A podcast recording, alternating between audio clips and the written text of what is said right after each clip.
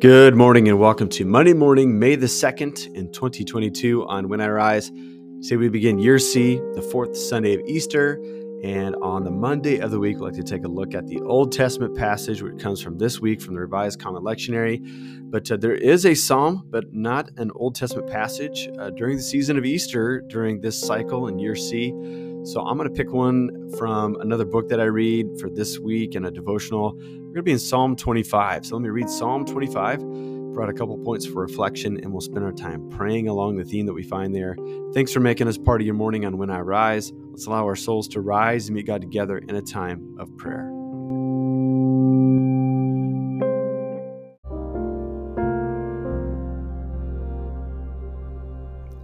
Psalm twenty-five. O Lord, I come before you in prayer. My God, I trust in you. Please do not let me be humiliated. Do not let my enemies triumphantly rejoice over me. Certainly none who rely on you will be humiliated. Those who deal in treachery will be thwarted and humiliated. Make me understand your ways, O Lord. Teach me your paths. Guide me into your truth and teach me. For you are the God who delivers me, and on you I rely all day long. I remember your compassionate and faithful deeds, O Lord, for you have always acted in this manner. Do not hold against me the sins of my youth or my rebellious acts, because you are faithful to me. Extend your, to me your favor, O Lord. The Lord is both kind and fair. That is why he teaches sinners the right way to live. May he show the humble what is right. May he teach the humble his way. The Lord always proves faithful and reliable to those who follow the demands of his covenant. For the sake of your reputation, O Lord, forgive my sin, because it is great. The Lord shows his faithful followers the way they should live. They experience his favor. Their descendants inherit the land. The Lord's loyal followers receive his guidance, and he reveals his covenant demands to them. I continually look to you, the Lord, for help, for he will, he will free my feet from my enemy's net. Turn toward me and have mercy on me, for I am alone and oppressed. Deliver me from my distress. Rescue me from my suffering. See my pain and suffering. Forgive all my sins. Watch my enemies, for they outnumber me. They hate me and want to harm me. Protect me and deliver me. Please do not let me be humiliated, for I have taken shelter in you. May integrity and godliness protect me, for I rely on you. O God, rescue Israel from all their distress. This is the word of God for us.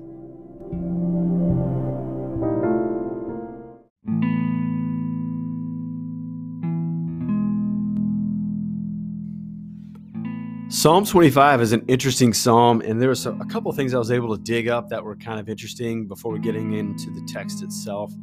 You'll notice, and this is this kind of a, a tip and a hint, whenever you see, like in the, the guts of Psalm twenty-five, all of these individual requests, like over and over again, just there's an intro and there's a kind of a summary of a trust, a, you know, a statement of trust in God in this psalm. And then in the middle, there's like all of these like, deliver me, rescue me, save me, all of these things. There's that's a good hint that this is an acrostic psalm. So they would take like the Hebrew alphabet and they would take a line, you know, the first letter of the first word line, and then they go to the second letter of the alphabet for the first letter of the first word line, you know. So it was an easy way to memorize. It was an easy way to know where the psalm was going. And so this was something that was sung in, among a group of people.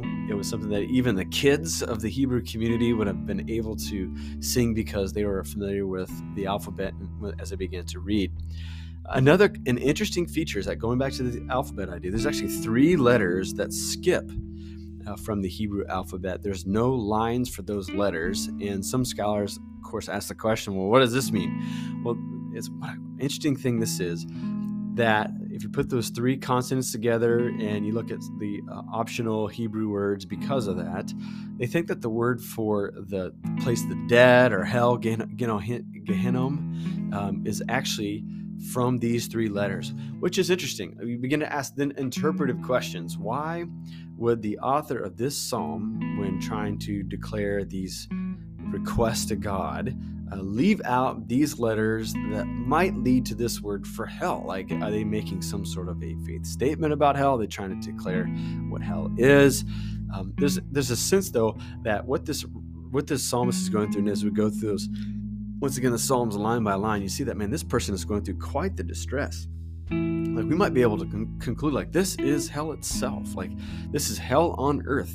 This, the troubles compounded this person is experiencing in this psalm would not be fun. It would be akin to, you know, any place in the world now that where there is profound and unjust suffering. This is what the psalmist is going through.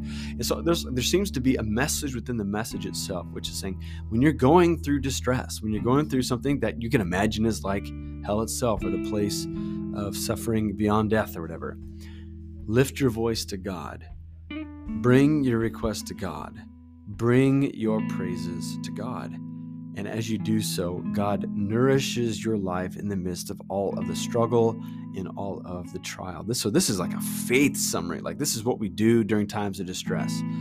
Should we not complain? I mean, it's like impossible not to complain, but maybe, I mean, the, the scripture teaches, hey, less and less complaining is probably more productive. What is most productive is to awaken our souls to lift our praise to God. Is that to live in denial of the struggles? No. I mean, this psalmist is quite aware of all the struggles that they're going through. They're not trying to deny. They're not living in denial of the stuff that's going on. But in the midst of all this stuff, they're raising their voices to God. Uh, There's some evidence that this was probably the third most popular psalm sung during the Reformation. So during the Reformation era of the church, they, part of public worship, one of the main features was to sing the psalms. And in fact, some of you might actually belong to a community, or, or you've been to a community where they sing from the Psalter, where they give you a tune. A lot of times it's a cappella, and the lyrics of the psalm, of the hymn that you sing, are the psalms. And this one, Psalm twenty-five, was one of the deep cuts, man. It was one of the, the quote-unquote bangers of the Reformation era. Like, they were taking requests from the congregation of, what shall we sing next? There's a good chance that, just like today we'd sing, like, maybe How Great Thou Art or something like that, there's a good chance that they would have said Psalm twenty-five. There seems to be, like, just an evergreen use for Psalm twenty-five, because people go through these struggles and trials. But as people of faith, we train ourselves to lift our voices to God. And so I don't know if you're facing a trouble, maybe a trouble that's articulated in Psalm twenty-five, but the wisdom from Scripture is to raise our voices to God. So as we pray, allow our souls to rise and meet God, I'm also going to give us a chance, and I think I would, I would implore us to raise our voices in worship to God today, like maybe on the commute to work, to school, you know, sometime towards the end of the day when you have some alone time, to, to pick your favorite song and to sing Sing to God and raise your voice to God, and notice the comfort that He brings you as you do so. So with that in mind, let's spend some time praying to our God this morning.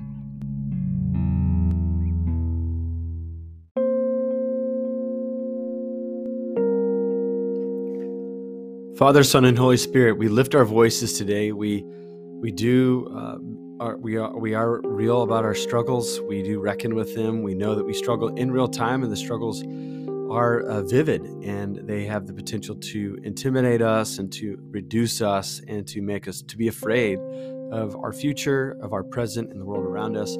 God, we're people of faith, and we declare that Jesus is the risen one. He's the one who overcame death itself.